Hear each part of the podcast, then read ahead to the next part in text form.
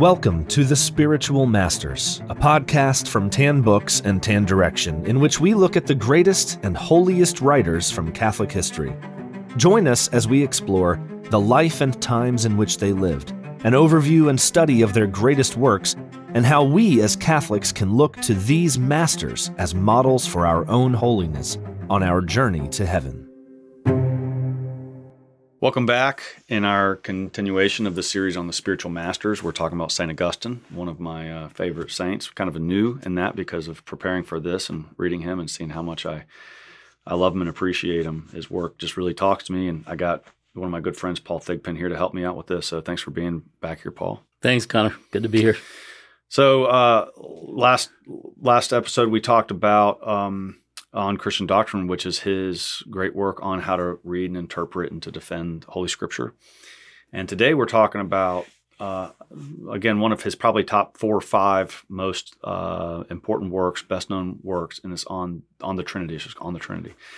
And and this book, I'm just going to kind of mention uh, a little bit of the historical side, and then you can kind of help fill in the gaps that that I have. I have plenty of gaps. But the Trinity was obviously one of the one of the biggest things that the early church had to work out. I mean, this is complicated stuff. We're getting into heavy duty theology here. And we know, I mean, Christ is roaming the earth and he's the Son and he refers to the Father and he mentions the Spirit, you know, so you can imagine these early Christians saying, What are all these pieces here? You know? Um, but Augustine, I think, more than anybody else, gave us our modern day understanding of the Trinity. He really helped shape the Catholic Church's understanding of the Trinity. And I think, Paul, you might be able to help with this, but it's important to see the historical context of Augustine was in the Latin church. He was in the West. He read Latin. He spoke Latin.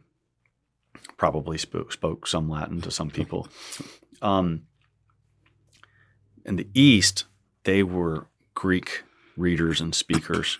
And I believe it was Ambrose, Augustine's mentor, who was really one of the last people who did both Latin and Greek. And the church really kind of had, you know, um, not an official schism or anything yet. That wasn't until later. But but the the Eastern theologians, the Eastern monks, they they weren't reading Augustine because they didn't read Latin, and likewise, Augustine wasn't reading Greek. So there was kind of a divide's too strong a word, but these two two facets of the church were kind of running parallel, both devising their understanding of the Holy Trinity kind of about the same time. And uh, I think they pretty much were, you know, in agreement on the Father and the Son. And the Son, that issue was worked out by the in the Arian heresy, which we should maybe talk about briefly. But eventually, they got to settle on issues of the Holy Spirit. That's what got people very confused. Um, so let's first talk about the Father and the Son. Let's talk about the Arian heresy, if we can just mention that briefly. Why don't you tell us just briefly about that? Because we can't really understand the Trinity without understanding the Son, and we don't understand the, his, the historical context of the Son without the Council of Nicaea and who Arius was. Yeah. So just for, to to put up the framework, the Council of Nicaea is 325. It's called then, and uh, Augustine is born in 354. So he's a generation after that. St. Athanasius was one of the, the great folks who were, you know, had the Orthodox position. Father of Orthodoxy. Yeah, that's what he's yeah. called. Yeah, and he's and he's Eastern. You know, so he's uh, Constantinople, and I mean, not I mean, sorry, Alexandria. Alexandria. And then um, you had in in Cappadocia, in what's now Turkey, you had eventually the the Cappadocian fathers, Gregory um, uh, Nazianzus, Gregory of Nyssa, Basil, Saint Basil of Cappadocia. Are they brothers? Uh, two of them are brothers, and the third, you know, was not. But okay. Yeah. they uh, they really helped to work out things about the Holy Spirit. So you did have that going on in the East, hmm. but eventually you have though is just a disagreement about whether the Holy Spirit proceeds just from the Father or from the Father and Son, and eventually that was one of the theological flashpoints in the, uh, the schism between East and West. But that was not till 1054. Uh, so what you have going on is uh, early on, as you said, early church trying to figure out, okay, Father seems to be God, Son seems to be God, Holy Spirit, but and there are people who disputed that. How do we get all that together? And um, one of the you know, one, one, one solution was, well, it's really just one person, but he wears three masks according to how he's relating to people as creator, that's father, as redeemer, that's son, as um, sustainer, that's Holy Spirit. And churches say, nope, nope, that's not right. and then some versions were like tritheism, where they're actually separate, three separate gods. Nope, mm-hmm. nope, that's not right. Um, and so they had to had to hammer it out, and people were trying to they would kind of throw ideas out. And uh, but one idea that was put out there was uh, by an Egyptian priest named Arius. So he's you know, generation before um, before Augustine, and his notion was uh, to base it. And this is interesting enough. He he based it on certain biblical texts. That if you took them just at in a very obvious literal reading without balancing them against other things, it makes sense. You could make a biblical argument that there's only one God, the Father, and that the Son is actually a creature that the Father made. It's the first of all creation. And through him, all the rest of creation was made. You get that in John. But on the other hand, if, if you look at the big picture, you've got God on here and then a big chasm and then everything else that's created he's on the other side from God mm. that chasm. Mm-hmm. and that was one thing, you know, the folks who really knew the apostolic tradition were having to say, no, that, that, that doesn't work. So Arius was was making the son a creature and and lesser.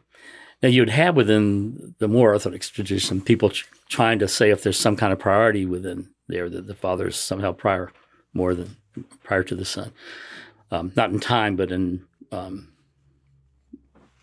his his being.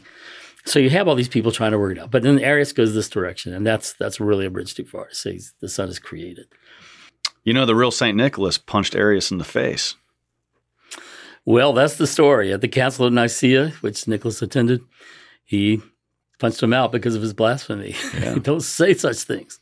We need some more saints like that these days. you know? so, yeah. So, but okay. So back to the the Council of Nicaea, what's being duked out here, and this and how the you know, let's talk about what's being duked out because it, it sets a framework for what Augustine's sure. trying yeah. to do with the yeah. Trinity later on. So the church says, okay, we've had all these variety of speculations or even just proposals. This must be how it is. This is how we can have Father, Son, and Holy Spirit, and somehow speak of all of them as God. And some of the ways I mentioned, they, you know, oh, there were just one guy wearing three masks, or it's actually three gods, or there's uh, there's within them a, a, hierarchy so that you've got the fathers at the top and the son, and uh, but the council comes together and um, and under the leadership of the Holy Spirit defines the dogma of the Trinity is that that God is three persons in one substance or essence or nature. It's called in different ways. And even that had been so difficult to come about because of the differences between East and West and the languages. So um, there were different words being used for the same thing and didn't necessarily mean the same thing. You know, it is if you ever translate a, a book, you know that you don't always have exact equivalent words between the languages. Yeah. But they finally did hammer it out. Um, the crazy thing, though, was that afterward, it's not as if the whole church said, "Okay, we accept that." Instead, I mean, by St. Augustine's time, it had gotten so many of the bishops had become Arian, even though the council had said that. That Jerome, one time, in discussing the, the situation, said the world woke up and groaned to find itself Arian. Wow. Wow. Uh, the majority of the bishops had fallen into the heresy. Wow. Was that just because it's hard to understand Trinitarian theology? How can you have three persons in one God? I mean, was that the problem? I think a lot of the heresies throughout history come about because somebody offers a simple solution to a theological issue mm. that's simplistic. It doesn't work because it really it's it oversimplifies. And I think this is one of those things where, oh yeah, if we say that, then then it all makes sense. and uh, and you get that again and again, even in the history of, of the church later, when you get the Unitarian movement um, to try to say, oh, just bypass all that. He's just one guy. yeah but it doesn't account for all the things. That, so you know, if, if there's only one person, the Trinity, then who's Jesus praying to in the garden? You know, for instance. Yeah, yeah. I think that's a good point where I'll I'll say one of my favorite things in theological discussions is something that Saint Anselm said. Saint Anselm is a thousand A.D. somewhere around there, and in the Proslogion he said, "Fides quaerens intellectum." He said, "Faith seeking understanding," but it, scholars consider that he actually got that from Augustine, who said something similar. And I might butcher the Latin, but credi ut intelligus, which means believe so that you may understand. And that is in on the Trinity. On this mm-hmm. that that statement, believe so that you may understand, is in his work on the Trinity because he he under, he understands that there's a part of this Trinitarian theology that has to be grasp with the eye of faith and and you can reach a great understanding so he's saying here again this great rhetorician this great guy in logic and classically trained very rational philosopher. He understands that there's certain things that we have to kind of embrace with faith. But then you use all the powers that God gave you to understand the rationality of it and to build out from it as much as possible. But faith kind of has to be a starting point. You know, faith for Augustine was the first thing. And then, you know, reason helped get there, but then you have mm-hmm. to make a leap of faith. Mm-hmm. And the Trinity is not the it's not a mathematical equation. It's just not. There has to be a level of faith from what the church teaches, from what scripture teaches. So I just love that. Believe so that you may understand. And then again, Anselm, uh, faith seeking understanding. And Paul, I think we were talking earlier about this I love that so much. But then in recent years, and I love John Paul II, St. John Paul II, a wonderful man, saintly man, great pope in a lot of ways, but he wrote Fides et Ratio, Faith and Reason. And there was just this enormous emphasis on, on expressing to the scientific community we don't reject science, we accept science. And so he wanted to articulate it. So he wrote Faith and Reason, but it puts him on the same level, maybe unintentionally throughout all of the church's history, we had talked about faith seeking understanding, not faith and reason. So there's so anyway. I just um, any comments on that? Uh, you know, in regards to how Augustine would have had to approach something like the Trinity, and have we lost that kind of sequence in our modern uh, science obsessed world? I think a lot of folks have lost it. I've I've tried to maintain it, you know, myself because in, in my own life, my seeking my journey kind of took that direction. But I um, I look at my own life and I look at Augustine's life that once you come to believe, okay, I accept what the council said, that it is three persons and one being or essence. Now let's see how everything else makes light. That makes sense in light of that. Mm-hmm. And then faith begins to lead to all kinds of understanding. Um, and that's what happens in this book. Mm-hmm. He, accepting uh, what the church said, then he kind of says, okay, creation in a lot of ways reflects the creator in his nature. And above all, since man is made in the image of God, it should reflect in some way the nature of the Creator. So why don't we go looking for situations where there are multiple things that can be said to be all of the uh, of the same essence, and yet they also have distinctiveness and they're related in certain ways. And that's what he did. So he came to the human person and began to find traces, I think he called them, of the Trinity, the tr- Trinitarian model within the human person, within yeah. the soul. Fingerprints throughout mm-hmm. nature. Yeah. So keep going on that. You know, this is uh, this is referred to as the psychological analogy. so this is in book nine, the image of God found within the soul. So um, you know, kind of walk us through that. He's looking around nature, this very African esque view of life, right? He's look, he sees everything, but most things fall short. They're an imperfect analogy, but he feels like the strongest one he finds is this within the heart, is mm-hmm. within the soul or mind, whatever we want to mm-hmm. call it. Mm-hmm. And so, as an, if I understand it, you can correct me if I'm wrong, but as I understand it, I can look in the mirror and I can say, I am a lover of the person I see. I love myself. We all love ourselves in some way. I love myself, but I'm also the loved. And if there's a lover and a loved or beloved, then there is love between them. I can know, and I'm also known, and therefore there is knowledge between us. And that's the analogy that he uses for Father, Son, and Holy Spirit. Talk to us a little bit about that. Yeah, you know, keep in mind if um, if God is love, as uh, First Letter John tells us, then it is that's who He is in His nature, and He didn't start to be love when He created the world and had something else to love. Um, there's a beautiful uh, poem, but theologically inaccurate, by um, I can't think of his name now, an African American poet. And the imagery is that uh, one day God kind of sits down and says, "I'm lonely. I'm going to make a man." Mm. It's beautiful imagery, but it, it, doesn't. You know, it's not not Christian imagery, um, at least as the church traditionally understood it. That God was not lonely. Um, he he didn't need something outside himself to love. If that were the case, you couldn't say that He is love. That means before all eternity, before any creation, you still love. And so Augustine has to use an image that only includes the individual and not other people yet. So he, he doesn't start off by saying, well, then, yeah, here's a man who loves his wife and she loves him, because that doesn't work. God in himself is solitary. So, but God knows himself and he loves himself because he loves good. You know, it's not self love in the way we think of it. But, sure.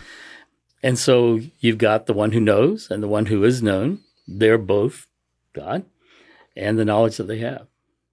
Those three things, that Trinity. And the same with love. You've got the God who loves himself, the, the self who is being loved of God, and the love between them. So within within the very nature of God, you've got three distinct aspects, you might say. Yeah. And it's not a he would you know he would never say this is an exact analogy, and but this is this is a trace within human nature, within the human soul, of a of a trinity that reflects in some ways the image of God. Again, it's kind of like he's an early psychologist, you know, and he's just this mm-hmm. incredible mm-hmm. introspection into what's going on inside the psyche of man, mm-hmm. you know, the soul. So, um, yeah, it's beautiful. And in this work, um, uh, in book five through seven, this is particularly interesting for for you, I think, because he he he talks about the names of God, and he mm-hmm. says there's Lord, there's Creator, there's Begotten, there's Father, Son, Spirit.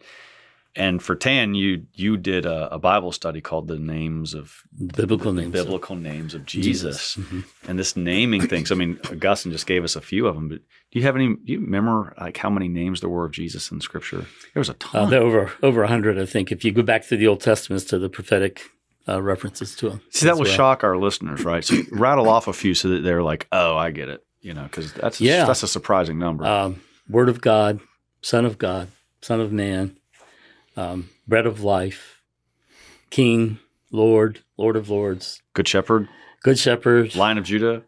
Keep going, right? Yep. you know, and and on and on. Yeah. It keeps going, and it's incredible. so you start, and it's like a fun game. How many can you name? Oh, yeah. and Messiah, Christ. I mean, Messiah. of course, those obviously, but yeah. It's amazing, and the study you did for us, I think, I think you stopped at like twenty five or six or something like Probably that. Something you like know, that. something I, like I did that. clusters of names. Yeah, clusters. Uh-huh. It's amazing. But um, Tan publishes another book just on this point, and I think Augustine would be very happy with this point. You know, we published uh, uh, this other this other book um, called The Happiness of Heaven, and mm-hmm. uh, the it's by a, this French author back from the 1800s called Boudreau, I think. He published another book that I haven't published yet, but I want to, and it, but I've read it, and it's called Our Father. Simple, simple, but it's not like actually on the Our Father prayer. But the premise of the whole book is this, Paul he says, of all the names that God has given himself throughout Holy Scripture and Revelation, the one that the Father wants the most is the Father. He mm-hmm. wants Father. And that, sh- that reveals something about the relationship that he wants to have, like the name he's choosing. You know, sort of like if I go to my kids and, and I say, I want you to call me, you know, dear father all the time versus dad. It's a very different thing. And we know Abba was mm-hmm. much more of an endearing thing than father. It's probably not a very good translation. But just thinking about the names of God, Augustine is grappling with this. He's looking and saying, okay, how is God wanting us to refer to him? And father is a, a, a very personal, you know, relationship. And it's the same that, you know, that Christ used for him. Mm-hmm. So I just find that great. And uh, on, so on in this work on the Trinity, which is considered one of his greatest works, you know, he grapples with many of, of these different things. And I guess the book is mostly known for that psychological analogy of love or beloved, love itself, that interior imprint, the trace, the the fingerprint of the Holy Trinity on creation, which is just an incredible thing. So, um, you know, with that, and you know, bef- our next episode, uh, we're going to talk about his sermons and his homilies, which you have a, a special affection for. Um, but any last words on Augustine on the Trinity? I would say that I would I would encourage people to to do as he did to uh, receive what the church has said and then just to begin reflecting on it. And uh, for one thing, it can teach you humility and it can teach you a sense of wonder. I like to define wonder as humility in the sense of, in the presence of mystery, and can teach us just wonder at, at who God is. But it should also uh, teach us a lot about ourselves. That if, if we are in the beloved uh, Son, as the Scripture says, if we've been adopted into God's family as sons and daughters, uh, He's the only begotten Son, but then we're adopted sons and daughters. What does that mean about our relationship to God? Look at how Jesus relates to the Father. That's the pattern for us. Beautiful. Thank you, Paul. We'll see you next time. Okay, Conor. God bless. This has been an episode of The Spiritual Masters, a podcast brought to you by TAN. To follow the show, learn about more inspiring holy men and women, and to support the Spiritual Masters and other great free content from TAN, visit spiritualmasterspodcast.com to subscribe and use coupon code MASTERS25 to get 25% off your next order, including works by St. Augustine and countless more spiritual masters to strengthen your faith and interior life. And thanks for listening.